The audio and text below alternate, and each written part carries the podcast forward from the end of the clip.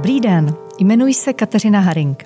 Jsem prezidentkou Českomoravské asociace podnikatelek a manažerek a majitelkou společnosti Dynamic Group. V podcastu Podnikatelka vám přinášíme příběhy žen podnikatelek a manažerek, které mohou být inspirací pro nás všechny. Dnes jsem si pozvala úžasnou a velkorysou ženu s neuvěřitelným nadhledem i smyslem pro humor. Jitku Kudláčkovou, která se poprvé dostala ke šperkařskému řemeslu na konci 90. let. V roce 1991 dostala šanci vycestovat na pracovní stáž do Venezuely. Po návratu do Čech začala žít český sen společně se svým životním partnerem Dušanem Linarčíkem. Jitka se řemeslu věnuje 30 let a jejich s manželem společná ryze česká firma, která působí na trhu od roku 1990 a kterou nyní společně řídí, nese název JK Jitka Kudláčková Chevels. V současné době firma a díl sídlí v business centru Filadelfie na Praze 4 a zaměstnává několik rukodělných designérů a šperkařů.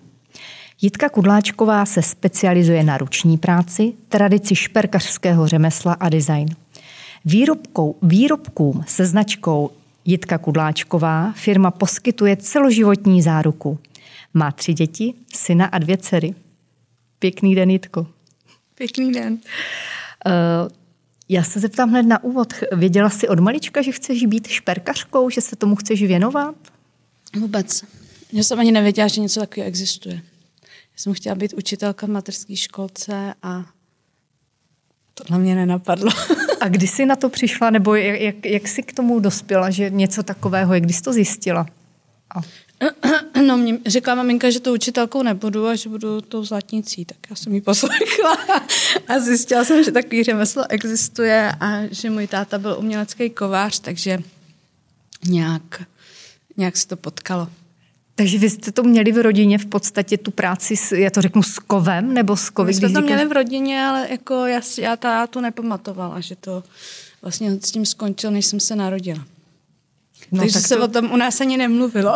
Ale že ta maminka byla asi prozíravá, když tě tak nasměrovala, protože když říká, že chceš být učitelkou, to je docela, já bych u tebe čekala ty spády jakoby výtvarné. Ne, já myslím, že ona tenkrát to bylo tak, že šla na nějakou tu schůzku a řekla, tam bylo strašných jako nával, tam nepůjdeš, budeš tady na to.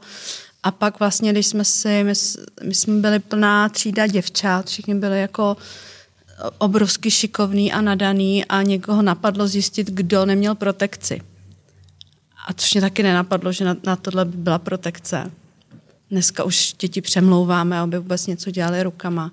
Nás bylo ve třídě 32 a když přišli za mnou jako za poslední, měla si protekci, tak já jsem vůbec netušila, tak jsme se šla pak zeptat maminky a měla jsem protekci. Všechny jsme měli protekci, bez protekce se tam prostě nikdo nedostal.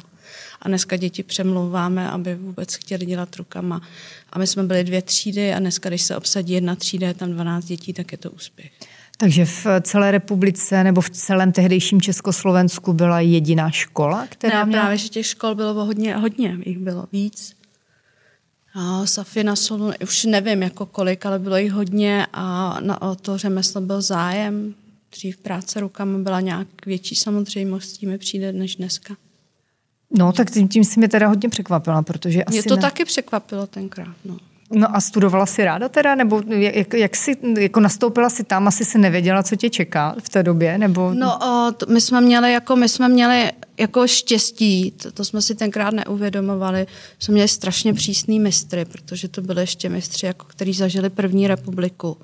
A oni nás učili takovému tomu, jako tomu glancu a tomu čistému, jako aby jsme nic neodflákli, aby jsme to dělali pořádně a opravdu nám jako neušetřil nikdo nic a, a vím, že jako spolužačky byly hodně z toho na nervy, když jsme šli na praxi, někdo polikal i prášky na uklidnění, jako to bylo fakt drsný.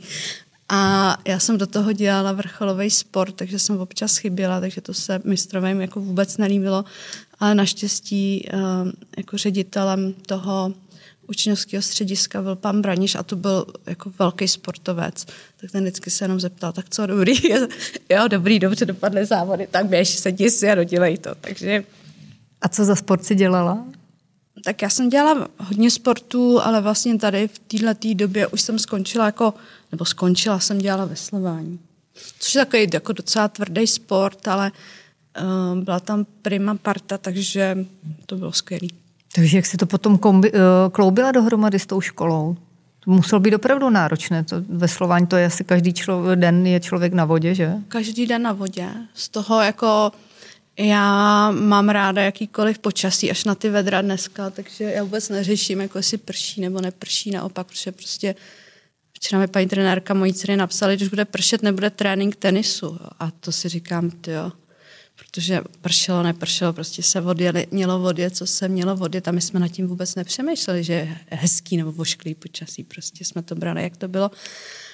A byla tam skvělá parta, takže eh, ta dřina, která k tomu patřila, vlastně jsme ji nevnímali, protože jsme tam chodili rádi a měli jsme to rádi.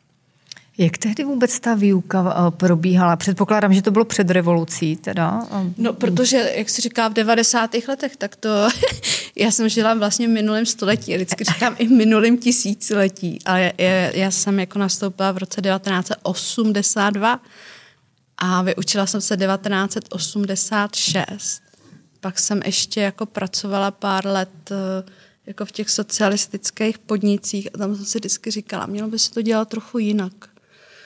A, no a potom vlastně byla revoluce, pak jsem si zaž, založila živnostenský list a pak jsem odjela do té Venezuely. To bylo v roce 1991. Ale to byla taková schoda náhod, jo, že já jsem vlastně v nějakých antibiotikách dostala lupenku a osypala jsem se všude po celém jako těle i v obličeji. A dostala jsem se na kožní na Karlák a tam jsem ležela s babičkama 80 letejma, který měli bercový vředy. A léčba probíhala v tím, že mě mazali takovou, takovou mastí jako do, do motoru u letadel. Ono to tak jako smrdělo. Jo. A to pro mě bylo dost jako, jsem věděla, že já se takhle nevyléčím, že musím jako něco jinak a furt jsem sobě cítila jako, že musím odjet do nějaký exotický země. A to už jsem se seznámila s manželem a furt jsem mu říkala, a chodili jsme spolu měsíc a říkala jsem, já musím odjet do exotické země, abych se vyléčila. A on přišel s takovým malým výstřižkem a tam bylo, hledám zlatníka do Venezuely.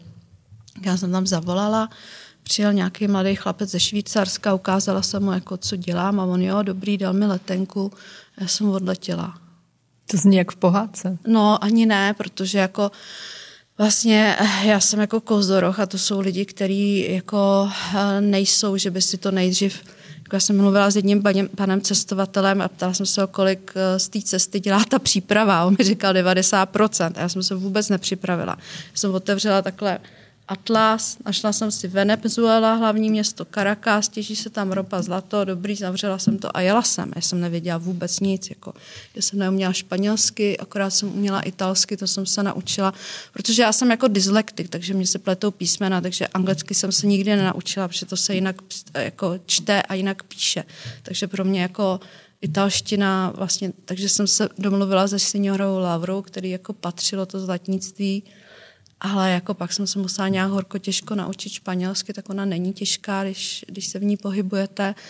Ale byly to 90. léta a my jsme vyšli ze země, kde jsme si byli všichni rovní v uvozovkách. Ale všichni jsme měli střechu nad hlavou a všichni jsme měli práci. Já jsem se ocitla bez přípravy v zemi, kde to bylo úplně jinak. A pro mě to byl šok, prostě totální šok. A já jsem to rozdechávala. Dneska už to tak vám nepřijde, protože všichni cestují a nějak to bereme, jo, tak jako už to neřešíme. Ale v té době opravdu jako musím říct, teď jako nevím, ať to vyzní jako, jak se komu, jako, tak jako komunisti jsou v nás jako teď bych to chtěla vystřihnout, protože mě lidi ukamenujou, ale jako komunisti se o nás pak starali hmm. a jako když jsem viděla ty děti na ulici, tak jako já jsem se tě právě chtěla zeptat, jak ta Venezuela jako v té době vypadala, ale chápu, že to byl asi úplně úplně ne, jiný dneska svět. už ne, dneska já třeba nejezdím do zemí jako... Mm, Indie? Ne, já prostě... Mm, to chápu. I, jako, víš co, já... Jestli můžu něco udělat, tak to udělám tady. A já, já jako to nezměním. A abych někoho očumovala, tak to mm. prostě...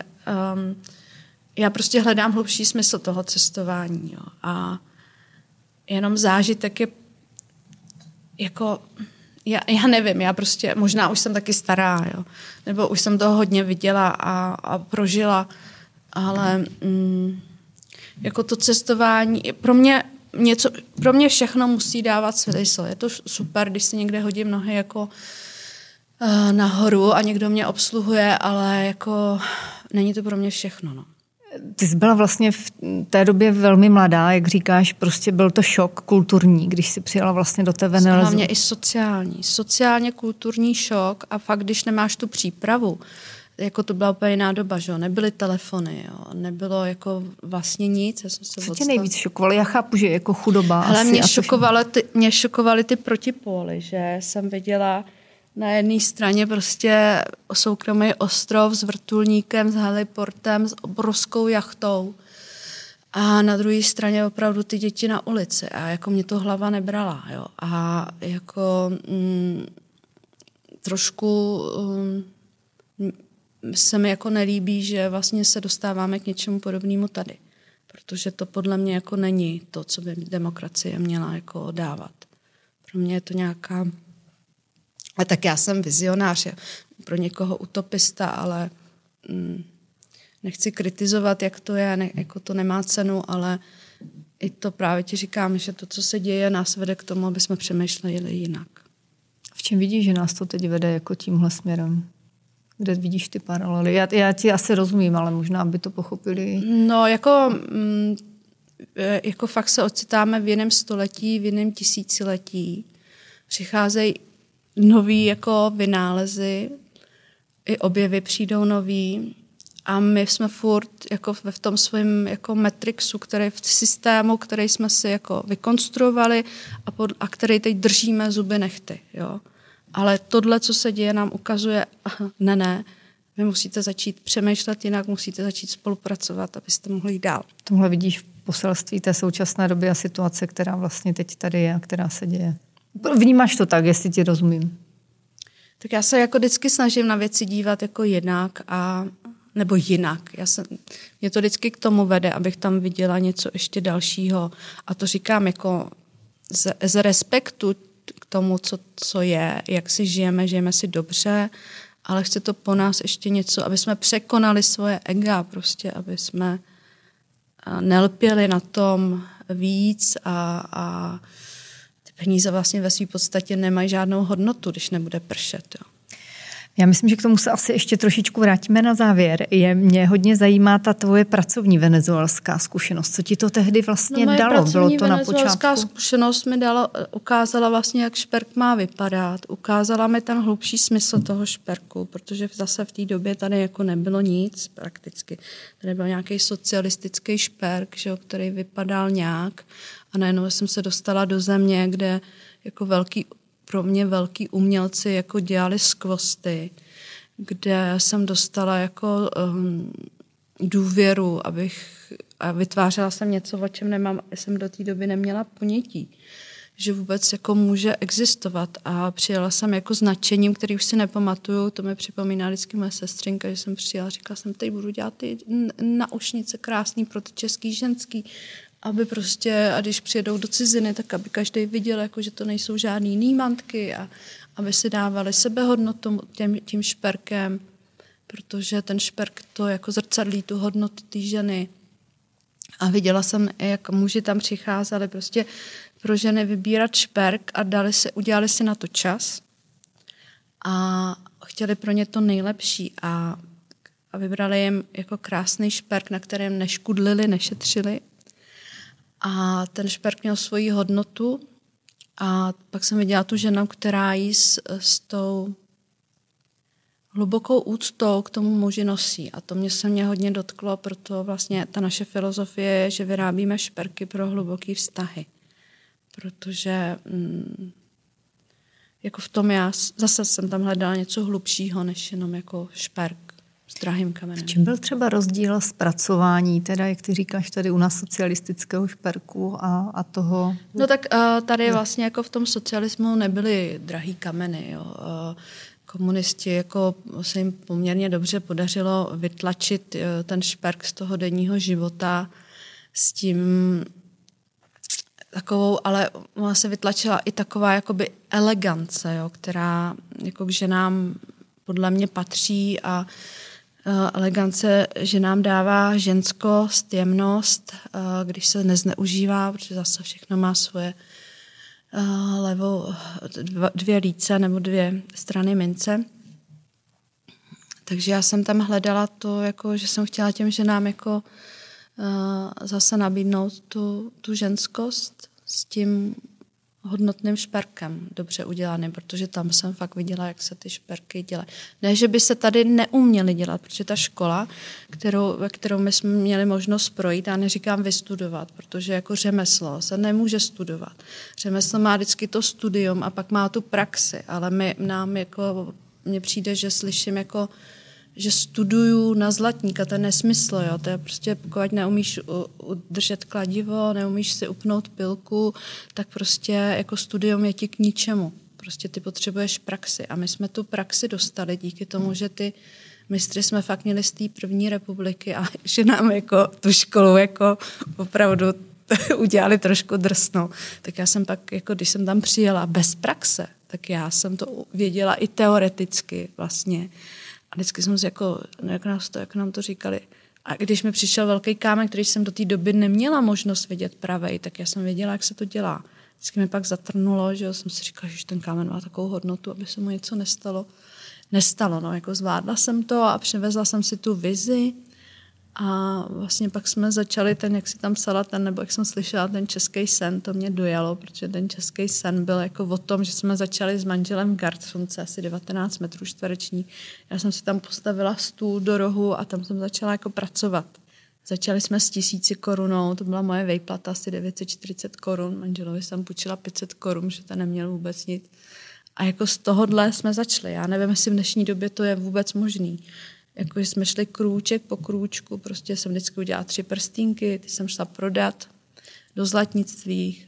Z těch peněz jsem si koupila další nářadí nebo uh, a kousek zlata prostě a, a takhle krůček po krůčku jsme prostě začínali. Takže za tisíc korun si koupila prostě materiál, který si pak dál použila. To jsem 500 korun dala tomu, jo, tomu manželovi. manželovi ano. Takže z těch čtyř, takže No, tenkrát jako stálo za to jiná, jiný peníze, kladívko taky stálo jiný peníze. Takže takhle krůček po krůžku. Jak pak... jsi našla třeba ty první klienty? O čem to bylo tehdy? Že ty vyrobíš, vyrobíš tři prstínky, ale musíš já mít komu teda... do zlatnictví. Aha, takže ty si dodávala no, přímo no, do no, no, obchodu. Já, jako tam prostě to nějak... A pak manžel měl restauraci.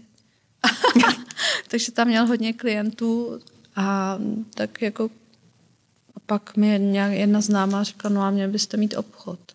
Takže z té garsonky nejdřív jsem pak jsem si pronajala v suterénu vedle té garsonky prádelnu.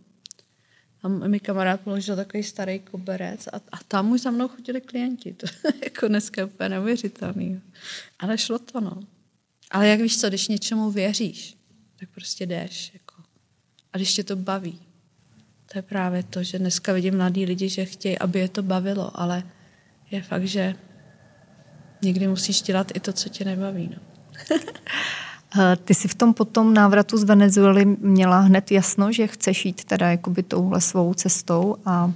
Já jsem prakticky nikdy nic jiného nedělala. Já vím, že jsem uh, tenkrát přijela z té Ven- Venezuely, měla jsem španělsky, takže jsem šla do hotelu prezidentu uh, vlastně Španělé a s tím ředitelem jsem si popovídala španělsky, řekla jsem mu, že jsem to nikdy nedělala, ale že teda se to chci naučit a on a, a přijal mě. Ale jako mě to na té recepci prostě nebavilo. Já to, není, to nebyla moje parketa. Takže jsem, nevím, po pár měsících jako skončila a, a vlastně celý život jsem jako dělala jenom a, s tím šperkem. Eh, tvůj manžel Dušan hned s tím souhlasil, když jsi mu řekla, hele, tak já bych to chtěla dělat a, a šel tě, jako prostě tě podpořil úplně ve všem? Já jsem Nebo teď četla někde jeho článek a tam bylo napsáno, že vlastně ho, že se mu na mě líbilo, jako líbily se mu nějaké věci, ale to, že umím z kousku něčeho, co nevypadá vůbec, vůbec pěkně, udělá prstem. Takže toho to asi zaujalo hned, no. Takže On si dlouho držel tu restauraci, protože ta ho taky bavila. já ho obdivuju v tom, že mu jde, jde, jde mu úplně všecko. Jako všecko mu jde, mohu dělat cokoliv. A, ale až v momentě, kdy jsem otěhotněla a vlastně jsem musela z toho obchodu odejít, protože jsem protože jsem jako šla, šla rodit, protože jsem tam byla jako těch devět měsíců, protože mě bylo dobře, jako, tak jsem ne, nevěděla, proč bych někam měla odcházet, nám mi nedávalo smysl odcházet na marteskou dovolenou, když to místo mě neměl kdo dělat a, a bavilo mě to. A pak jednoho dne už mi jako nějak bylo těžko a druhý den jsem šla, nebo další den jsem šla rodit, tak pak manžel už nějak musel jako uh, se tomu začít věnovat. No. Jak dlouhou jsi měla pauzu, nebo si ji vlastně vůbec neměla? Někdo musel přece vyrábět v té době. Jak jste to řešili? No já jsem měla jenom dva měsíce, jsem zůstala s Filipkem doma a pak jsem si tu postilku přinesla jako do toho obchodu, který už jsme měli. A No a pak už jsme měli zaměstnance. Takže se vám to dařilo jakoby po nějaké době takhle přek, eh, překlenout a zaměstnat další lidi, tak aby si měla čas třeba na, na malého syna a více se mu věnovala? Ne, já si pamatuju, že tenkrát manžel přijal nějakou zaměstnankyni a jsem říká, to není dobrý, jsem jako nezdá nějak. No a pak jsem přišla za pár měsíců, že paní si odnáší, jako, co se jí líbí domů tak jsme ji museli propustit a já jsem musela nastoupit jako do práce a jsem si říkala, tak co budeme dělat? Tak manžel se vzal takovou kapsu a toho malého Filipa si strčil do té kapsy a obsluhoval s tím dítětem na břichu, jo. Ale uh, vždycky, když někdo otevřel, tak uh, ten Filipek se tak jako rozradostnil, rozkejval těma nožičkama a myslím, že za tu dobu jako to fakt nikomu nevadilo, že jako ty naši klienti byli jako, jako fajn, že je, miminko. Takže jsme to nějak pracoval s námi jako od malička. No. Takže jste to měli rozdělené, takže ty si vlastně vyráběla ty šperky a manžel byl, věnoval se tomu obchodu? Nebo My v tom počátku? Měli i zlatníky, no. My jsme měli zlatníky, takže nějak jsme to vždycky ale to přišlo až po nějaké době, ne? Jako hned asi v tom počátku. No tak uh, ono to, Filip se narodil my jsme začali 92 a Filip se narodil 1999. Takže tam bylo nějaký léta, tam byly, že jo, tak No ne, že proto mě to zajímá, jak, jak dlouhá třeba byla ta doba, kdy vlastně ty jsi byla ten jediný člověk, který jako všechno... No, já, to, to je takových let, že já Už ti to teď splývá? neřeknu. Já, já si vlastně spoustu věcí nepamatuju. Mě občas teta něco řekne, něco mi řekne sestřenice a já si tak, a já řeknu, fakt jo, Fakt, no. Já jsem si třeba nepamatovala, pak jsem si začala vzpomínat, no, protože to jako 30 let vzpomín, nebo 21 let dozadu vzpomínej. Jako. Takže máš jenom ty dobré vzpomínky v podstatě. Když já, si, já si pamatuju jenom jako dobré věci, protože um, myslím, že to jako asi máme my lidi. Tohle, jsem, tohle mě jako zaujalo, že máme jako put sebe záchovy z toho důvodu, že kdyby jsme věděli, jakýma zkouškama musíme projít, tak bychom skočili hned z prvního mostu. A že máme proto ten pod sebe záchovy, že skrz ty zkoušky se jako vyvíjíme. A mi to tak nějak všechno dávalo. Já si pamatuju jenom dobrý věci. Kdyby se mě zeptal teď na nějakou špatnou, tak já si nepamatuju. A pamatuješ si, kdy jste si třeba s manželem řekli, jo, OK, teď už to bude dobrý, teď cítíme, že se nám jako začíná dařit? Jako po jaké době to třeba bylo od těch prvopočátků, od té garzonky 19 metrové? No já jsem potom jako cítila zase, jako já mám takový ty svoje, jako že najednou jako něco vnímám, jo? že to jako nejde přes rozum, ale a pak jsem říká, hele, já potřebuji jako někam jít jako eh, z Prahy, z města, někam do přírody, já to cítím. No a tak jsme jezdili po celé republice, hledali jsme místo a pak jsme našli Jindřichovice pod Smrkem. A to už bylo Filipovi, šel do první třídy a tam jsme našli jako mladou paní ředitelku, která jako ty děti nechtěla známkovat. A já jsem si říkala, a ah, pohádka, úžasný. Tak, se říkala, tak jsme se shodli, jo, tady jako chceme být. Takže, takže tam vlastně nastoupil do první třídy a já jsem tam s ním byla, do práce jsem jezdila na víkend, takže jsem si ten týden otočila. A jak jsem chodila, vlastně, jak jsem byla úplně v klidu a jenom jsem vařila zdravě a jako jsem měla takový ty apoštolský sklony, že tam ty ženský z vesnice jsem je jako s nima cvičila, učila jsem je zdravě vařit. Jo. Ale jako hezký je, že mám občas... Před 20 lety, že jo, syn má... Tak to ne, Nebo... to, to bylo 6, takže před 15. Před že 15. jako občas někdo hmm. mi na Facebooku napíše, to bylo hezký, když jsme tady společně cvičili. jo, takže... Uh... Ale to si pamatuješ. No, když mi to někdo nap... tak, tak si jako pam... to víš, že si pamatuju, ale jako není, že bych si sedla a teď bych si vzala rok 2006, to jsme dělali tohle a tohle, jako vlastně jako nespomínám takhle, jak když jsi to přečetla, tak jako na mě to mělo takový emotivní jako vliv, jako když to se, jsem slyšela.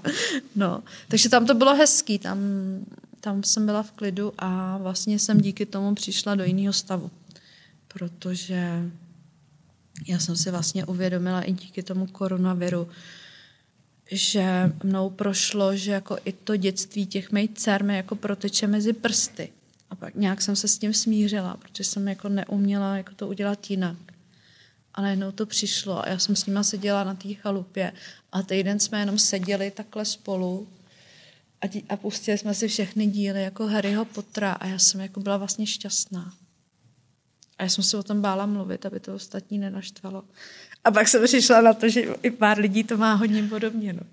Nevnímala si to negativně, když jste museli vlastně ze dne na den zavřít obchod? Bylo to tak, že jo? V důsledku těch uh, opatření no, proti pandemii. He, tak my už, jsme, my už jsme jednou jako krizí prošli a to bylo jako hodně tvrdý. Jo. V, v tom bylo... roce 2008-2009 nebo? Jo, jo. Uh-huh. To bylo jako pro mě hodně tvrdý. A jako a ta zkušenost toho je jako zachovat klid. No. Takže jsem zachovala, se snažila zachovat klid a, a vlastně si užít to, že teda můžu být s těma holkama, že to jejich dětství mi až zas tak jako že ne, ne, neproteče mezi těma prstama. Takže když jsme u těch krizí, ta krize v roce 2008, když ji zmiňuješ, co pro vás v té době znamenala? Už jste byli známá značka vlastně? Uh, tak ono tam jako, tam to mělo takovej delší jako spát, že nás se to dotklo až jako později, jo, že ta krize začala, ale toho našeho oboru se to ještě furt netýkalo, tam to mělo dojezd až dva roky najednou ze dne jako na den, do toho tam přišly jako ještě další věci, takže mm, tam to s náma jako hodně se třás, otřáslo. No. Bylo to cítit na té kupní síle obyvatel? No, tak samozřejmě. Hmm. Samozřejmě, protože jako když máš krizi, tak většina lidí jako přemýšlí o těch věcech zbytných a ne těch nezbytných. No. Tak um, jako uvidíme. No. Takže otvíráte kdy? My už máme otevřeno. Už máte otevřeno? No, my už máme otevřeno.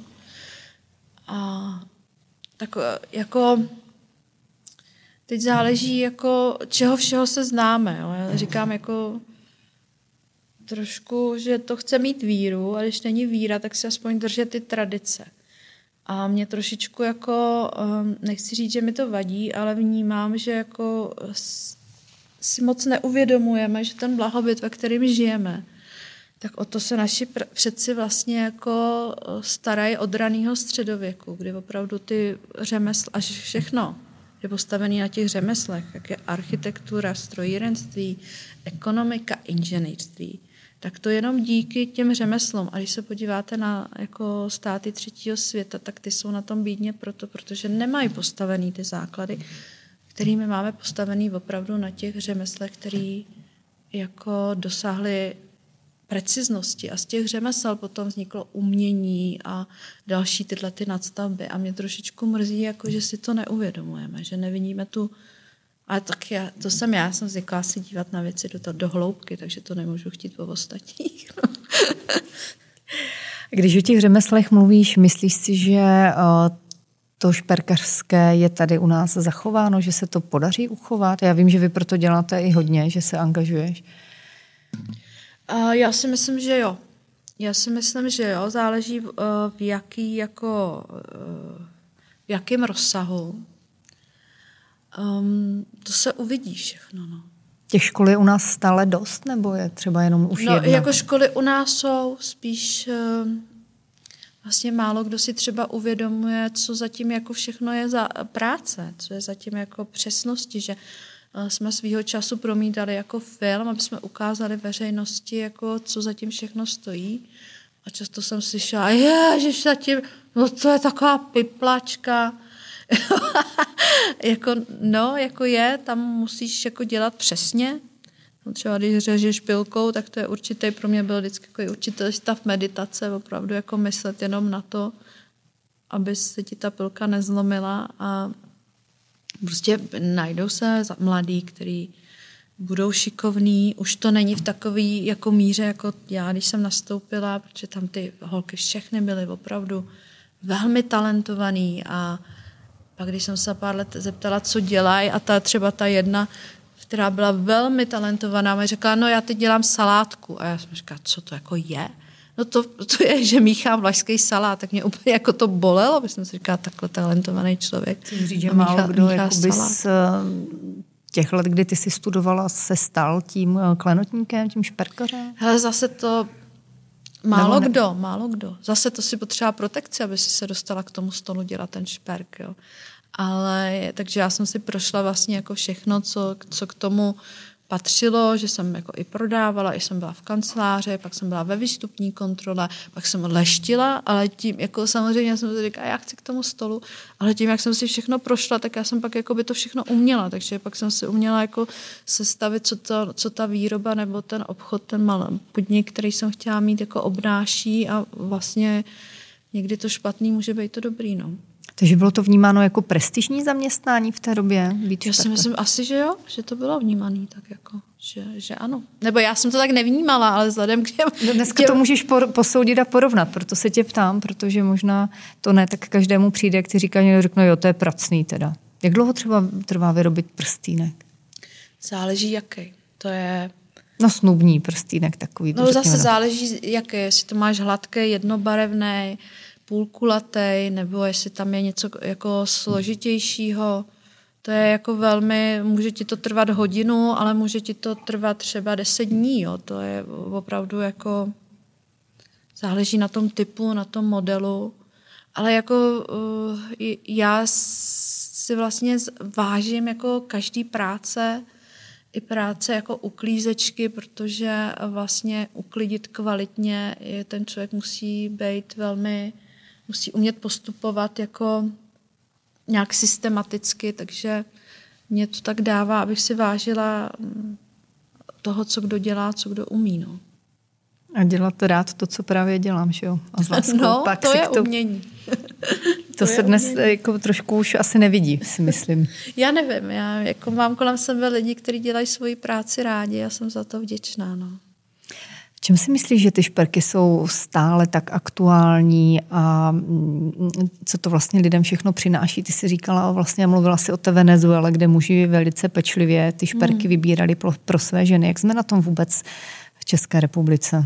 No tak eh, tím, že my to tak jako máme takhle nastavený, tak já se setkávám s muži, který jako opravdu to takhle mají a vždycky říkám, že se setkávám s elitou mužů, národa, protože jsou to muži, kteří těch šancí svých váží a umějí ocenit to, jako že mají každý den snídaní a vyžehlenou košili a vlastně tímhle tím způsobem jako tí ženě poděkují, protože eh, zase, jak to vnímám já, tak my český ženy trošičku máme handicap to jakoby vážit si sami sebe, protože na sebe furt hledáme, co ještě neumíme. Že jo? Včera mi kamarádka říká, já tohle neumím. A já říkám, no ale to není, že to neumíš, to je, že to děláš poprvé. Ona, no, no, to je pravda. A už to začínám umět. Jo, že, jsme, že vnímám, že my jako ženský jsme na sebe dost jako přísný. A teď, jak, jsem, jak přišel ten koronavir a já jsem se jako zastavila tak měsíc, mě trvalo měsíc, než jsem se jako vyklidnila a dala jsem se do takový ty jemný ženský energie, že já prostě po těch letech v tom uh, podnikání můžu říct, možná nejenom v tom podnikání, že jakoby tenhle ten tlak a ten prostě to rychle všechno jako ty ženské energie nebo nám, ženám a asi i mužem jako vůbec nesvědčí. Že bychom měli být trochu víc vyklidněný. No. No ale jak toho dosáhnout? Já nevím. Nemáš na to recept zatím? No zatím ne, tak jako to bych měla nějakou vizi, která by byla možná utopisticky jako zavrhnutá, možná ne, no. Já si myslím, jako, že by to šlo, ale já jsem jako úplně, zatím mě nikdo neoslovil, abych udělala takovýhle plán na, na A co ti pomohlo se teď vyklidnit, jako naladit se na tu správnou ženskou vlnu? Hele, tak já, mě tam třeba chodilo, jako, jak jsem byla furt práci, že třeba jsem neschopná jako hospodyně, jo. Prostě jsem měla takové jako... Jako v hlavě ti Tomu to říkám chodí. lest ega, jo. Mm-hmm. Tak teď jako jsem si k té plotně stoupla a, a já jenom jako vařím, že jo, a mě to baví, ale já neumím skloubit dvě věci. Já neumím skloubit jakoby tu ženu, která se stará o tu domácnost a ten, a ten biznis. Mně to prostě nejde. Buď jedno, anebo druhý. A dneska s tou zkušeností jako bych se radši starala o tu domácnost a o ty děti. No ale máte tři děti, tak nějak jste to museli jakoby kloubit dohromady i, i No to jsme kloubili, protože já jsem třeba přijela v tom 90. do té Venezuely. A tam každá žena, která pracovala, ale každá. Takže ty prodavačky, které byly u signory Laury, tak každá měla prostě paní na, na úklid. Já na to koukala. A říkala, to je vlastně úplně geniální, protože oni přijdou domů, mají čisto, mají uvaříno a jsou vyklidněný a můžou se věnovat ten dětem a tomu manželovi, být usměvaný. Takže uh, vlastně já jsem možná byla jedna z prvních žen, která jako měla paní na, na pomoc domácnosti. Protože jsem to viděla a viděla jsem, jak to může fungovat dobře. A co mě tam jako zaujalo, že ty venezuelánci si byli rovní, i když jako byli v těch obrovských nerovnováhách toho, těch bohatých a chudých, ale oni se k sobě chovali hezky. A to, to se mě jako hodně dotklo. Že, Napříč těmi sociálními vrstvami? ano. Jak si to můžeme představit? Že se k sobě chovali hezky. A Že si nikdo nedával najevo, že tenhle má málo a tenhle má hodně. A jako bavili se spolu, neopovrhovali jedním druhým. To mě jako hodně jako zaujalo. To je zajímavý. Uh, přece jenom, jak jste teda, eh, říká, že jsi měla paní, teda, která ti pomáhala s chodem domácnosti. Kolik času si třeba měla šanci trávit, když byly eh, děti malé? S nimi? Přišla si prostě No, já, z já práce? Si, my- já myslím, že Filip jako na tom fakt byl nejhůř, jo? že ten to jako odnes, protože já jsem si jako myslela, že ta práce se bez mě neobejde a dneska, když už jsou holky jako nemocný, tak samozřejmě se měma jsem hned doma a jako dávám jim víc času, takže hmm, tou zkušeností se člověk učí, no. Kolik hodin denně si pracovala v těch počátcích? Ale tak bychom byli jako workoholici totální, jo, takže a nás to bavilo, takže já jako si pamatuju, jak něk, jednou někdo zavolal policisty, že se svítí ve zlatnictví a oni tam na mě ve 12 v noci jako klepali a já jsem říkala, já vám neotevřu. A oni, no, musíte nám otevřít. Jsem říkala, ne, já vám neotevřu, já to znám od bráchy, on mi říkal, že hlavně nesmíš. Nejhorší jako připadení jsou, když někdo přijde v uniformě, takže já vám neotevřu na shledanou. Když tam byla do půlnoci, tak jsi raní ptáče nebo ne? Jak jsi to Ale já potom... vůbec nejsem ranní ptáče, ale jako mám vysledovaný, že záleží, jak se, eh, jak jim, v jakým jsem jako rozpoložení, že, jsem, že mi nevadilo spát třeba 6 hodin, jo, a, ale a pak jsou dny, kdy prostě potřebuju spát 12 hodin. Takže já jsem závislá na nějakém svém eh, rozpoložení, jak to vnímám, jak to cítím a s tím se snažím pracovat. No. Takže už se naučila to po těch letech asi i ovlivňovat, tak aby si Hele, vždycky... nenaučila. Jako já jsem líná, jako, eh, nebo když můžu, tak si přispím. Takhle. to jsem byla moc přísná. A když je potřeba, tak jako prostě ráno vstanu a, a jdu, jo. Ale mm, jako vnímala jsem, že ten tlak, který ta doba přinášela, který já jsem třeba nebyla schopná vnímat, nebo se tomu nějak jako postavit a říct si takhle, mm, tak já my- myslím, že jako se tohle muselo stát, aby jsme si to nějak uvědomili a jestli toho využijeme v náš prospěch nebo neprospěch, tak to vlastně máme ve svých rukou. No. A Co by si z téhle doby teda odnesla dál? Co bys eh, byla ráda, aby se třeba podařilo uchovat do nějaké míry? Protože teď žijeme stále v takovém tom stavu dočasném.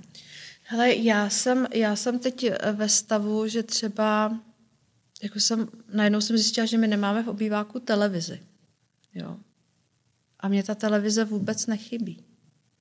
A vlastně, jak jsem byla na té malé vsi, kde je 12 jako 12 mm, Číslo chalup. A my se tam známe a máme se nějak jako rádi. Jo. A tak já jsem tam zaznamenala takovou pohodu, tam jako by se nic nezměnilo a pak když jsem přišla, přišla do toho města, tak jsem si uvědomila, že nemám tu roušku, tak jako vlastně tak jako mám pocit, že přicházím z jednoho světa do druhého a říkám si a učím se, abych jako respektovala i ten, i ten svět, abych ty světy respektovala, abych nebyla ve podporu ani vůči jednomu. No. I když on ten shon to, těch běžných dní, který nás snad a možná uvidíme, jak nás čeká, nakolik se do toho vrátíme, tak nás asi opět vrhne do toho stresu a do té nepohody. Myslíš si, že se ti podaří něco z toho přece jenom Já zachovat? doufám, tam... že jo, no. Já doufám prostě. Všechno nás něco učí, že jo. Eh, co tě inspiruje, když ty šperky vymýšlíš a tvoříš? Kde bereš inspiraci? Já, já prostě mám jako dár té inspirace. No. To, to, Vidíš jsem, ten šperk jako třeba nejdříve před se, sebou? Ně, někdy se mi zdá, někdy jsem ho viděla, někdy jsem dostala jako o, právě to téma, že mě no, prošlo to téma. Jako jsem, když jsem před časem šla Prahou a najednou jsem vnímala, že jako nikde nevidím pozitivní symbol, že buď jako vidím nějaký, jako že mi někdo tlačí, ať si koupím tamhle to, a vlastně jsem přišla doma a říkala jsem si, proč my jako nemáme, jako na, proč vidíme ty reklamy, které po nás jenom něco chtějí, vlastně nás nějakým způsobem i manipulují, proč, proč nevnímáme jako, nebo nemáme ty pozitivní symboly. A přemýšlela jsem nad tím, co je ten pozitivní symbol, jako co je to, co v nás vyvolává něco příjemného. A tak jako jsem to nechala být a pak mnou samo prošlo jako anděle a andělíci, takže my máme kolekci anděle a andělíčci. A to je pro mě třeba takový jako pozitivní symbol. I když pak jsem přišla taky na to, že pár lidí to irituje. Jo. A, že už jich je třeba potom hodně, že to někdo třeba... Nevím, jako někoho to může iritovat k něčemu.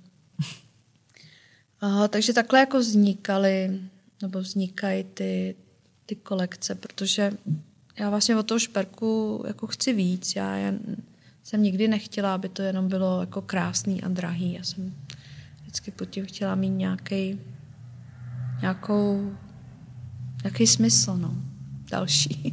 A teď v tomhle období napadlo ti něco nového? Nebo si úplně... No, mě to napadlo s chodou okolností už jako, než se to stalo. A takže tam mám jako rozdělaný šperky, nebo máme tam rozdělaný šperky a, a uvidíme, no. takže se na to můžeme těšit. Jo, jako myslím, že se to bude líbit. Eh, mě hodně zaujalo, jak ty si vlastně i tím, co tvoříš, eh, vytvořila vlastně kolekci motýlů a motýlých šperků, pokud to tak mohu nazvat, eh, které mají takovéto vyšší poslání. Zachránit louku, říkám to správně?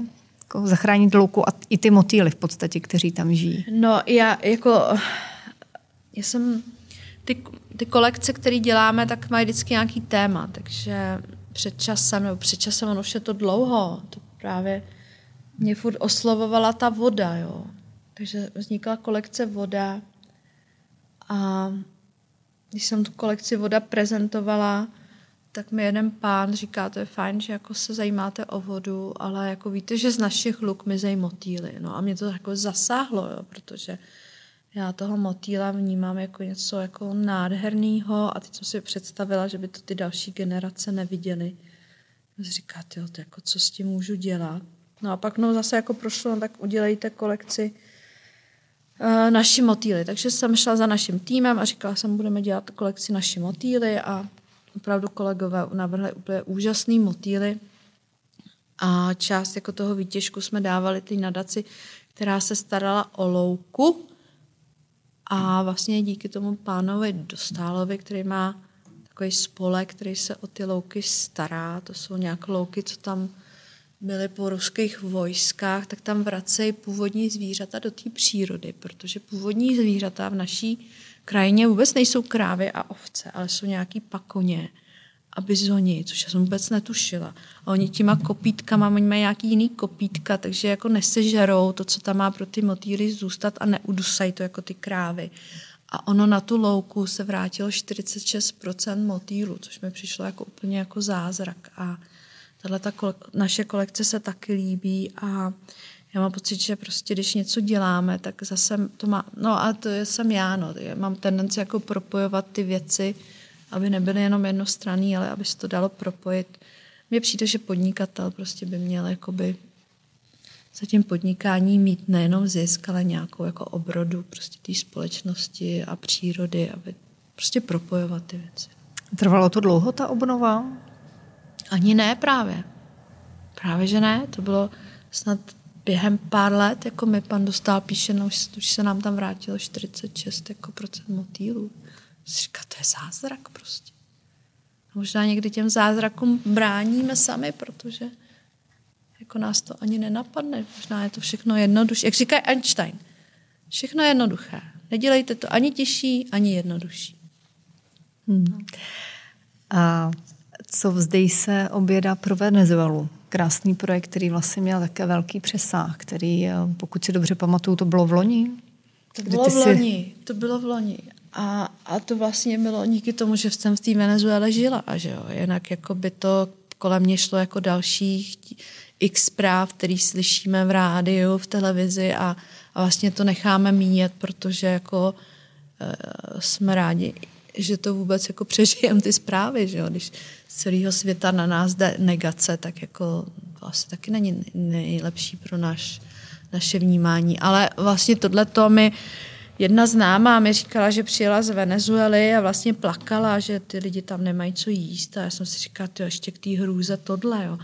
No tak jsem nějak mi napadlo udělat tu sbírku. Vy jste mi s tím pomohli jako podnikatelky a manažerky, což bylo úžasný. Podařilo se vybrat asi 110 tisíc a já jsem jako cítila, jak tahnu takový jako balvan na zádech. Jo. Říkáte, ale jako nemůžu už s tím víc udělat. No a pak pár dní na to mi mamka poslala zprávu, že česká vláda vlastně uh, jako udělala oficiální podporu pro tu Venezuelu, tak se mi ulevilo, se říká, že go víc neurvu, jo. Máš zpětnou vazbu třeba, uh, co se podařilo díky té tvé částce v té Venezuele udělat, když si opravdu... Ale tak jako určitě minimálně to jako několika lidem zachránilo život, protože vlastně tam jsou jiný ceny než tady, takže to bylo na takové základní potřeby a na jídlo, tak určitě to pomohlo. Myslím si, že jo, ale abych pravdu řekla, já už pak nejsem jako, že bych zkoumala jako detailně co kde. A, ti rozumím. No, hmm. to už jako na to nem, to už, já vždycky udělám, co je potřeba a pak už to nechávám být. No. A od té doby, kdy jsi tam byla poprvé, měla jsi možnost se tam ještě podívat? Byla jsi tam někdy? Nebo no máš já, to v plánu? já jako podivu už jsem jako se potom nikdy jako nepítila, nebo pak jsem ještě jako ně, pár kontaktů, ale já jsem je pak ztratila, já, já jsem v tomhle hrozná, že jako nejsem takový ten, když mě ten člověk nebombarduje dopisama, tak já to neudržuju a uh, no už jsem se tam nepodívala. Ale co není, může být a možná s dcerama, Hele, s já jako potom ani netoužím. Netušíš já potom? nemám tuhle touhu. Máš obavu z toho, co by tě tam čekalo? Právě nemám, proto? nemám žádnou obavu, ale nemám ten impuls. Kdybych ten impuls měla, Jediný, co mě jako napadlo, když jsem si říkala, co jako jestli bych, tak by mě bavilo ještě být na nějaký té farmě, co pomáhají těm malým želvičkám, aby se vylíhly. a já žádnou touhu jako nemám. Já jako jsem ráda, že jsme zdraví a že hm, fakt nemám touhy. Já jsem možná ani touhy nikdy jako neměla nějaký. ani vybudovat super velkou megafirmu. Ne. Takže neuvažujete o tom, že byste eh, rozšiřovali dál třeba brandy do dalších měst, otvírali další obchody? Pod... No my jsme naopak to, od tohohle ustoupili, protože jsme chtěli dělat ty věci k, fakt jako hodně kvalitně. Myslím se, že i díky tomu, jako, jak to děláme dlouho a že to děláme kvalitně, tak to nám pomohlo ty krize překonat. Protože klienti se k nám vracejí a vlastně i si nás doporučují, což nám jako hodně pomáhá. A Co by to potom znamenalo? Znamenalo by to, že byste museli jít do nějaké sériové výroby, která už by nebyla vždy jako ruční? Pro like, vysvětli tak mi to jako, prosím jak eh, lajkovi, protože... Dnes my taky děláme, my taky máme ve firmě nové technologie, ale pro mě ta kvalita je i to, jak obsloužím toho klienta. A když eh, vlastně já si to, já nejsem jako kontrolovací typ, nebo prostě jsme si to řekli takhle, že to uděláme, že to bude spíš menší, aby jsme mohli, protože se vším, nebo já to mám spojený s tím, že jakmile začneš dělat hodně, tak jako se ti ta kvalita začne rozsypávat, jo. Takže my jsme si řekli, budeme dělat míň a budeme dělat kvalitní věci, které budou mít hodnotu přes další generace a to jako to děláme, no. Ty jsi zmínila nové technologie, o kterých se teď v souvislosti vlastně s tou krizí eh, mluví, o tom, že je potřeba na ně přecházet. Co si to může, jak si to můžeme představit eh, ve šperkařské dílně? V čem ty nové technologie právě u vás spočívají? Uh, nové technologie jsou fajn. Stejně jako máme telefony, že kde máš navigaci, ale jak vidíš, jsem se špatně podívala, stejně jsem dojela jinam. Jo. A tady to, je, to mi přijde jako taková lest, jo, že spoustu lidí si myslí, že za nás všechno budou dělat nové technologie. To je jako obrovská lest, kterou si na sebe šijem. Protože tohle to, co máme tady, a to, mu se říká jemná not- motorika, tak prostě žádný robot neumí, umět nebude. Dovolím si říct dalších 100 let, 150 let. Protože tenhle ten dár dostal jako člověk. Roboti budou umět spoustu věcí, umějí spoustu věcí naprogramovat, umějí jako přenést balík, umějí uh, odletět, zařídit, ano. Ale to jakoby tu kreativitu a to, co umíme, co máme tady, tak jako to bychom se, toho bychom se neměli vzdát, jinak jako to bude další metrik, se kterým si pak nebudeme vědět rady. A to nechci strašit, já to tak prostě mám jako nastavený. A vidím to u svých dětí, že prostě rukama je baví dělat, ale už tam nemají takovou tu vytrvalost, jako jsme měla, museli mít my, protože jako nebyly telefony, takže jsme neměli do čeho čučet v té televizi, to byla velká nuda, tam se nedalo na nic koukat poměrně, aspoň pro mě. Takže jsem jako furt něco tvořila, jo, ale no, nevím. Myslíš si, že některé z vašich dětí se vydá ve vašich stopách? Mají k tomu spády? Jako syn se vyučil zlatníkem, je velmi šikovný. Je velmi šikovný, jako dokonce jako tu jeho uh, závěrečnou práci, jsem mu říkala, máš lepší závěrečnou práci než já, tak to mi nechtěl věřit, ale jako je to tak.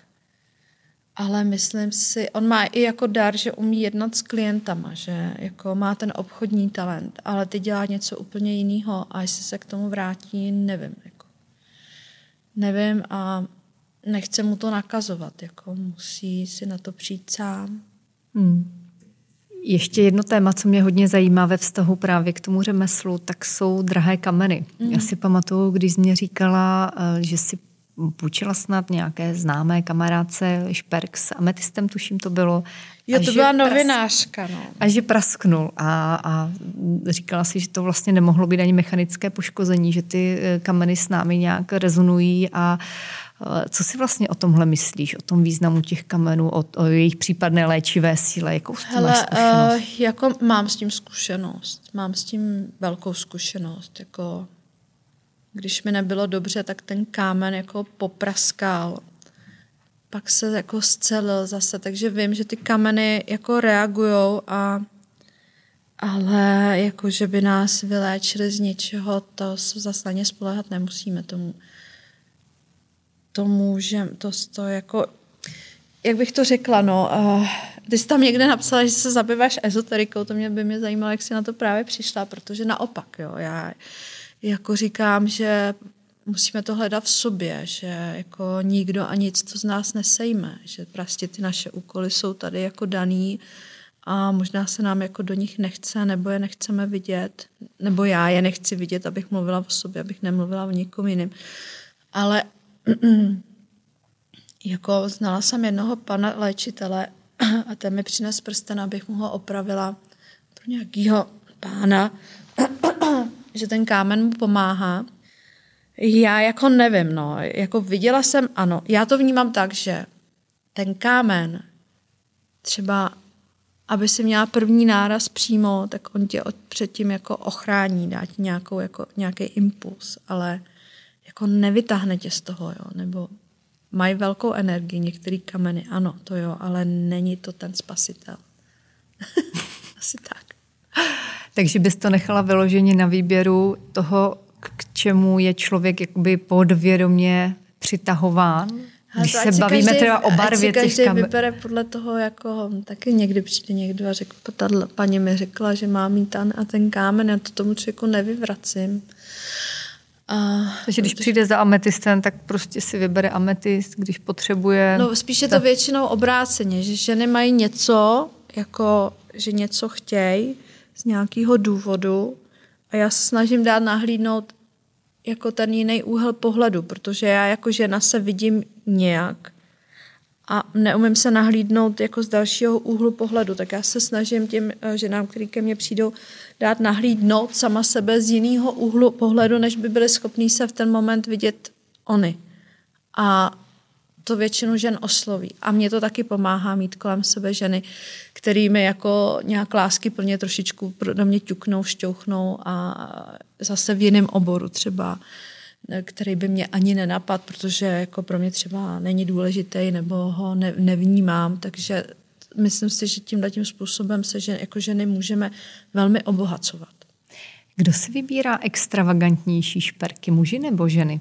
pokud se to dá vůbec takhle říct. No, já si myslím, že odvážnější jsou muži. Jednoznačně. Že i právě, jak mám tu kolekci Viva Vision, což je takový ženský pohled do vesmíru a je to jako kolekce, která není úplně klasická, má i to poslání, že je určena pro ty ženy, jako který nosí takový ty nový impulzy do společnosti. Uh, tak když řeknu ten příběh té kolekce nebo to poslání, tak většinou ty muži řeknou aha a vyberou to pro tu svoji ženu. Že oni tak jako vidějí Nechají si vlastně. více poradit, myslíš si? Myslím muži. Jako i ženy se nechají použít. A většinou ženy to ještě chtějí mít schválený od těch mužů. no. A jako ne, já vždycky říkám, teď, teď přišel tam nějaký dotaz na něco a, a já jsem vlastně jako z toho cítila takovou nedůvěru, tak jsem vlastně tomu pánovi odepsala, že jako potřebujeme důvěru, aby jsme se do toho mohli pustit. Jo. A pak za 14 dní pán jako napsal, že to chce vyrobit uh, od nás. A, takže nechají si, jako zase, to je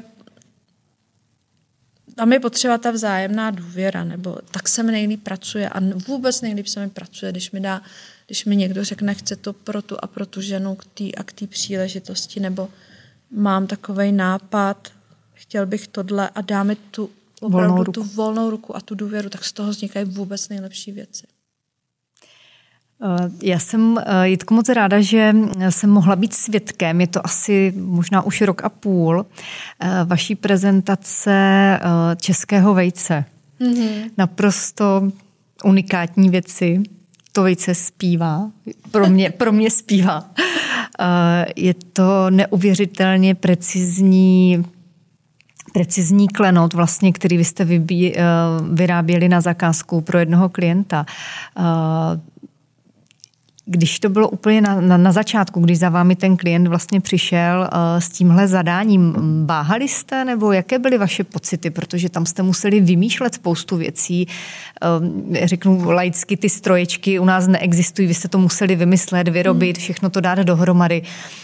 Uh, jak to bylo od toho počátku? No tohle to je jako, tohle to je parketa mýho manžela a kolegy Davida G. Hrubce, protože Oni mají rádi takovýhle výzvy a mm, vlastně to, to byl jejich projekt. Za, za nima přišel klient, chtěl vlastně jako inspiraci Faberže vejce a chtěl, aby to bylo jako z českých atributů, takže tam jsou jako český kameny, vltavíny, granáty a je to jako dle Muchova, Muchovy krajky, takže vznikl takový artefakt, podle mě jako úplně jedinečný.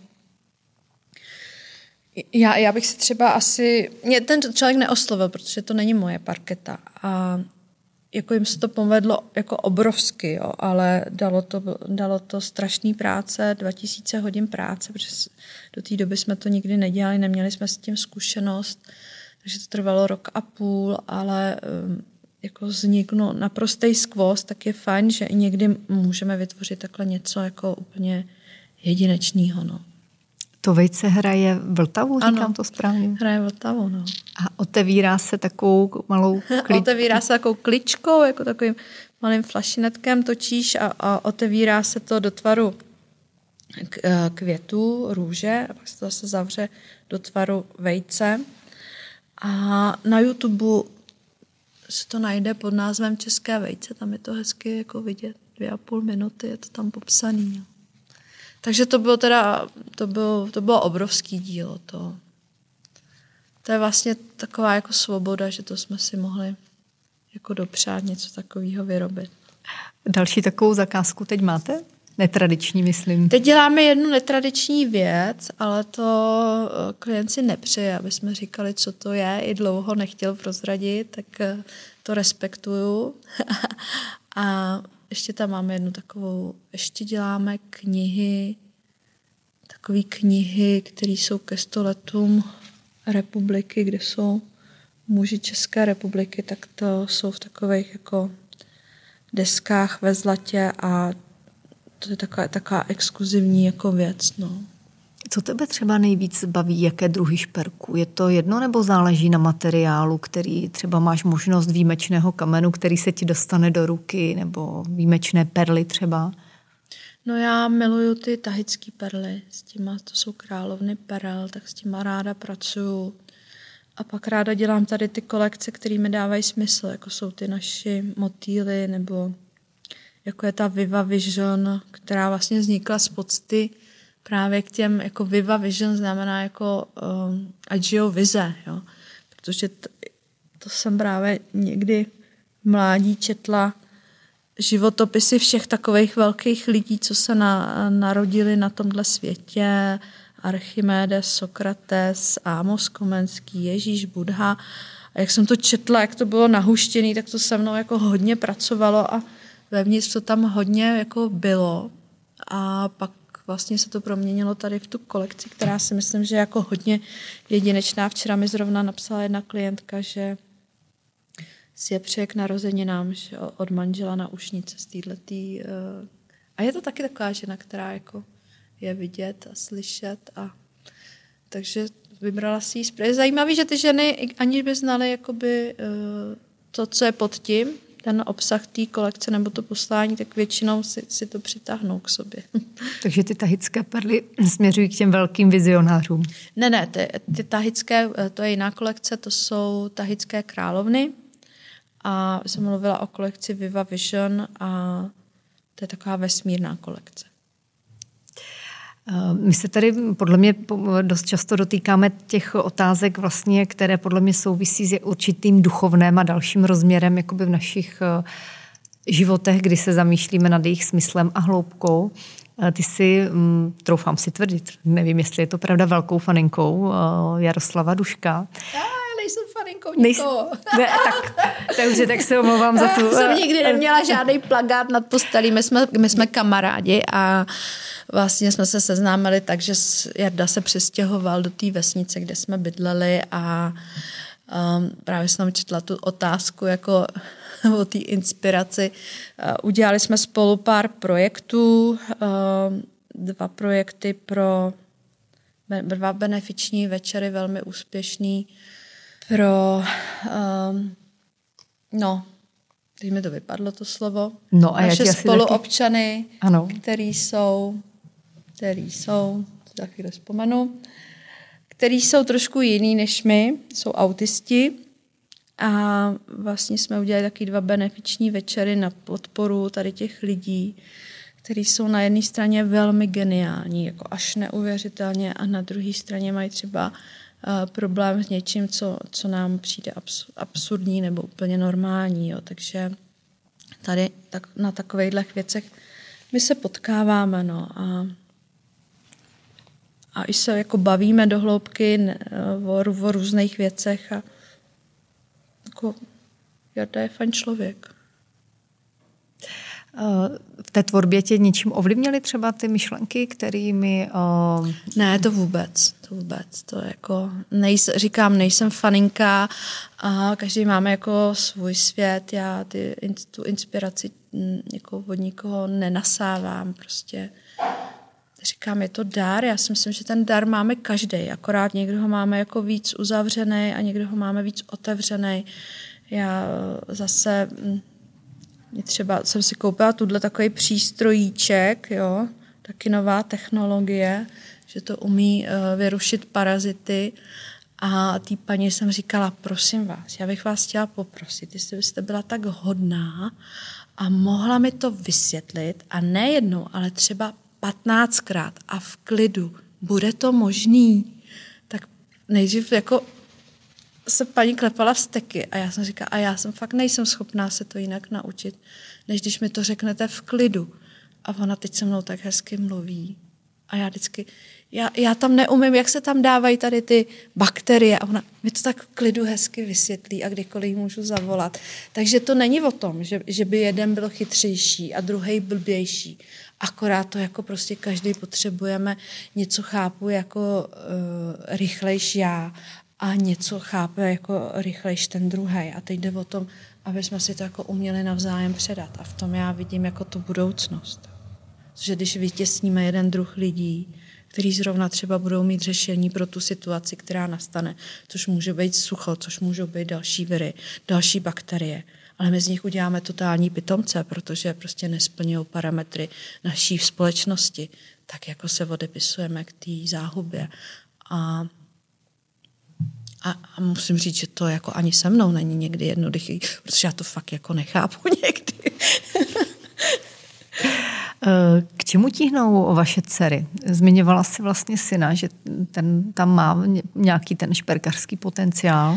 Já má, ale já mám pocit, že on se jako právě jako obává té velké piplačky a té velké jako, že si neumí představit, že by jako fakt seděl a a jako věnoval se mm, celý život tomu, jo, protože to je pro určitý druh lidí, typ lidí a on, jeho, on teď prodává prostě snowboardy, protože ho, ho baví ten sport a umí s tím klientem jako mluvit, umí jako mluvit jako v angličtině třeba, ale mm, takže ho toho teď baví a naplňuje ho to a jako já jsem ráda, že ho to baví. A dcery nevím, jako podle, oni mají obě dvě jako talent, ale s tím talentem je to tak, no, že právě si musíš sednout a, a něco udělat, co i třeba dělat nechceš. No, takže... Tam to možná ještě chce nějaký čas, ne? Kdy on... A ta jedna dcera právě tato potřebuje jakoby vysvětlit jako jinak. A já si uvědomuji, že ty zadání, co jsme dostávali v češtině i, i v matematice, tak já jsem nerozuměla těm zadáním. Jo. A teď ta nejmenší dcera za mnou přijde, ta pátá třída a říká, maminko, já nerozumím tomu zadání. A teď já si to čtu jednou, dvakrát a po třetí třeba a říkám, jo, vím, o co jde. Ale někdy musím volat taky teď na telefonu, aby mi jako řekla, co v té češtině po nás vlastně jako chtějí. Dalo ti to hodně zabrat teď to učení? Strašně já mám pocit, že jsem neprošla, že jako by to zase eh, snížilo moje sebevědomí. Teda. Ale zase na druhou stranu, kdyby to učení druhých bylo tak jednoduchý, tak přece od toho není ministerstvo školství. A přece ty učitelé nestudují ty vysoké školy, že jo? jo, jo takže eh, jako má, má to hodnotu a, a vnímám, že to není jednoduchý a někdy jsem smutná z toho, že se učí tím způsobem, kterým se učilo ještě když já jsem byla malá, protože vnímám, že ty děti to potřebují trochu jinak a a co bys třeba navrhovala, nebo jak to vnímáš, si, od čeho by si upustila? že teď jsme měli všichni dost času do toho trošičku proniknout, asi vidíme, jak se ty děti učí. Někdo třeba byl schopen naučit ty děti poměrně rychle, třeba někdo mě říkal, za hodinu jsme měli odučeno, bavím se o prvním no, stupni právě, základní no. školy. Jak jste to měli třeba vy? Nebo... No my to ještě furt máme. Jako, uh, říkám, já jsem jako první týden úplně vypustila, protože jsem chtěla potřeba klid a úplně vydechnout. A teď až do toho jako nějak uh, i tím, že právě jsem se opovážila po, já nevím kolika letech zavolat svoji teti, která je češtinářka a ona mi vždycky vysvětlí, co to jako vlastně znamená, jenomže jak to nepotřebuju, tak to zapomenu, ale tím nechci, aby ty děti si neplnily ty svoje, svoje požadovky, které jsou na ně kladeny, protože vždycky nebudeme muset moc dělat podle mě to, co nás baví. Když to děláme, tak je to fajn, ale no jako my s tím tak nějak jako co by si zrušila třeba z toho, co jste teď ale se já učili? nemůžu říct, co bych zrušila, ale já Nebo mám na ne- paměti furt tu školu, to mi říkala moje kamarádka, která je teda jako umí, mluví asi 16 jazykama a pro tu školu snad něco překládala. To je v Anglii nějaká škola, kde vůbec nemají vypsaný povinný předměty, což nám přijde úplně nemyslitelný. Jo. A že přišlo 10, 11 letých dětí že za učitelem, že teda se chce naučit tu, chtějí tu, naučit tu matematiku v 11 letech. A on jim řekl, no tak dobře, za nějakých podmínek se začneme učit. A teď ta otázka byla, a za jak dlouho si myslíte, že ty děti dohnaly těch 6 let té matematiky? Za tři týdny? Ne, to přehání. Za dva měsíce. Za dva měsíce. Jo. Takže zase je to jenom o tom, jak si to nastavíme a čemu budeme a nebudeme věřit. Jo. Tak eh, já si myslím, že fakt ty zá... já věřím osob... já osobně věřím zázrakům, že každý z nás můžeme prožít zázrak jak v uzdravení, uh, tak i jako v jiných věcech, ale já jsem prostě jiná, já nejsem jako ta převaha a my žijeme v demokracii a někdy kdyby byla demokracie ve středověku, tak dneska nemáme tady hradčany, protože prostě Karel IV. byl velký vizionář a věděl, co chce a nechal si, když mu, když zemřel Matyáš z Arasu, který mu bylo 60, tak si nechal povolat prostě Petra Paléře, který mu bylo 20 let. A Barlé řekl, já to ale všechno předělám. A on řekl, jo, já ti věřím. A proto vzniklo tohleto dílo. Ale dneska ta demokracie je v tom, že když Kaplický prostě ukáže něco, co vypadá úplně jinak, tak my, který tomu nerozumíme, mu to prostě zdecimujeme pošlapem a pak nemůžou vznikat tyhle ty velké věci. Jo, v tom já vidím jako... Ale to je Úskalí. velký úskalí, jo, že k- kecáme do věcí, do kterých bychom mě vůbec kecat neměli, místo aby jsme se starali o to, o co se opravdu máme starat a co je tím naším úkolem. A jak bys definovala nějaký kompromis mezi tím a nějakou totalitou? Ona si moc není, Ale že? to je to, co říká Jarda Dušek. Všechno odvis, odvisí od toho, od našeho vědomí. Jak jsme vědomí. Jo, ale to vědomí, já nevím, jestli se to dá naučit. Já nevím, jestli se k tomu ne, nemusí prožít, někdy i protrpět. Jo. Jaké jsou tvé osobní cíle, třeba na blízkou nebo i vzdálenější budoucnost? Je něco, po, ty, ty jsi říkala, že po ničem netoužíš, ale něco, co by se třeba chtěla Ne, ještě tak víš naučit, nebo co by si netoužím. chtěla? Samozřejmě, že jako uh, jsem vděčná za to, že jsme zdraví, že naše firma funguje, že doufám, že budeme moc dál fungovat. Jako, já, jsem ne, já jsem jako uh, řekla, že netoužím. Já si umím představit, že nepojedu pět let k moři nebo deset let. Já si to umím představit, jo, protože mě je dobře i v lese. Já miluju zelenou louku. Umím si to představit a vlastně jako by neutrpěla moje svoboda, jo, ale chápu, že každý to máme úplně jinak. A takže netoužím, ale vážím si toho, co je takhle. Máš nějaké osobnosti, známé i neznámé, které tě třeba inspirují? To já jsem, Myslím v životně, nemyslím No. teď vyloženě jakoby v eh, té profesi.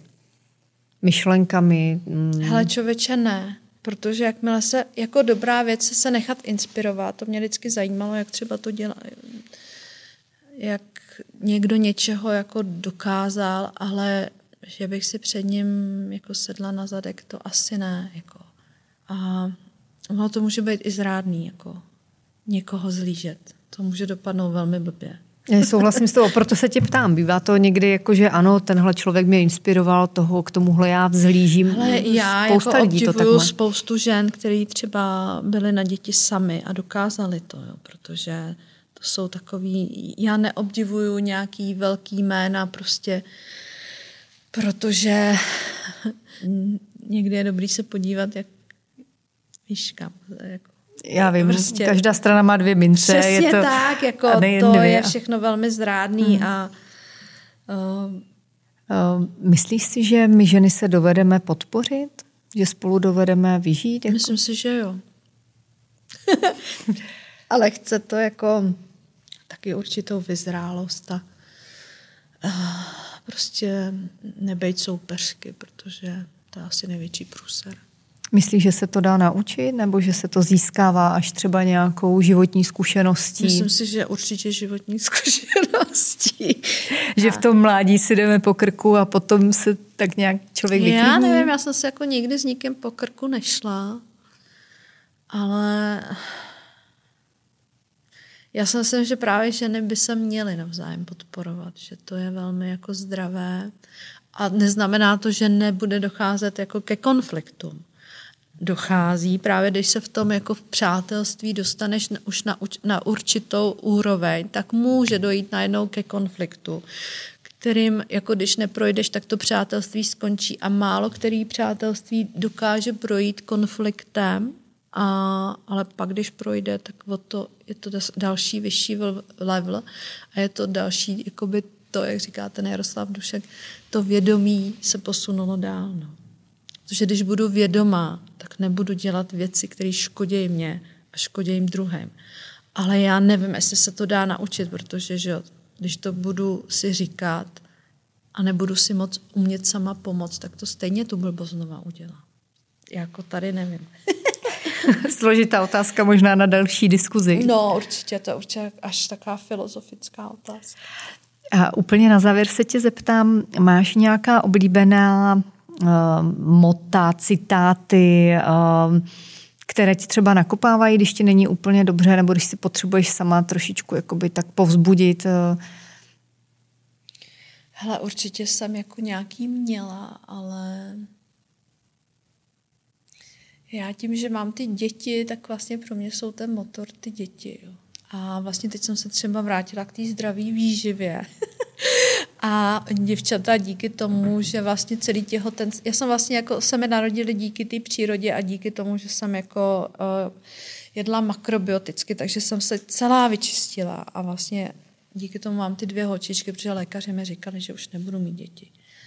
A mě vlastně pomáhá jakoby vždycky něčemu se jako vrátit, nebo tím, že už jsem jako tolik věcí měla možnost jako zkusit, tak teď se vracím k té zdravé výživě. Můj syn to teda jíst nechce, protože říkám, přijď na polívku, je makrobiotická, on no právě. A chápu ho, protože já jsem ho jako drilovala jako dítě, vlastně strašně jsem ho drilovala takže on k tomu teď má takový lehčí odpor, ale ty, ty děvčata, který jsem měla v bříšku a jedla jsem takhle čistě, tak jim, chut, tak jim chutná řasy, suši, takže vaříme takovýhle zdravý jídla a k tomu jsem se teď vrátila a říkám si to jako super, jo, že, že jsem si jako říkala, tak kdybych nemohla dělat jako třeba to, co dělám, takže by mě bavilo třeba tohleto. Takže by si otevřela naopak to nějaký... Asi by... už, já, ne, já ne. nevím, já už já teď nechci vůbec na ničem přemýšlet, protože to podnikání má takových úskalí pro mě jako a že si myslím, že s tím letím bych chtělo něco udělat, aby to pro nás lidi nebylo tak složitý a aby jsme měli chuť vůbec podnikat a ne vlastně Uf. no, tak. Takže to období teď pro tebe bylo přínosné vlastně v tom, že jsi se mohla vrátit k nějakým svým původním... Pro mě bylo přínosný, pro mě. Já si myslím, že každý období nějakým způsobem je přínosný a, a to, že je těžký, jako můžeme z toho čerpat, i když je to těžký. A nějaké veselé poselství na závěr? Hele, jako já si myslím, že uh, že při, přicházejí a přijdou nový objevy a vynálezy a určitě s těma těma dětičkama, který nám se teď rodí, tak přijde nějaká obroda. A takže já bych si přála, aby jsme je respektovali a byli na naše děti lásky plný, ale zároveň důsledný. A to mám pocit, že jako třeba mě jako rodiči ta důslednost jako Uf, to je pro mě velká že je to zkouška. No, pro mě tak jo. možná ta další výzva do těch dalších let Určitě, ještě. ta důslednost. No. Jitko, já ti moc krát děkuju. Mým dnešním, děkuju. mým dnešním hostem byla Jitka Kudláčková, známá česká šperkařka. Díky.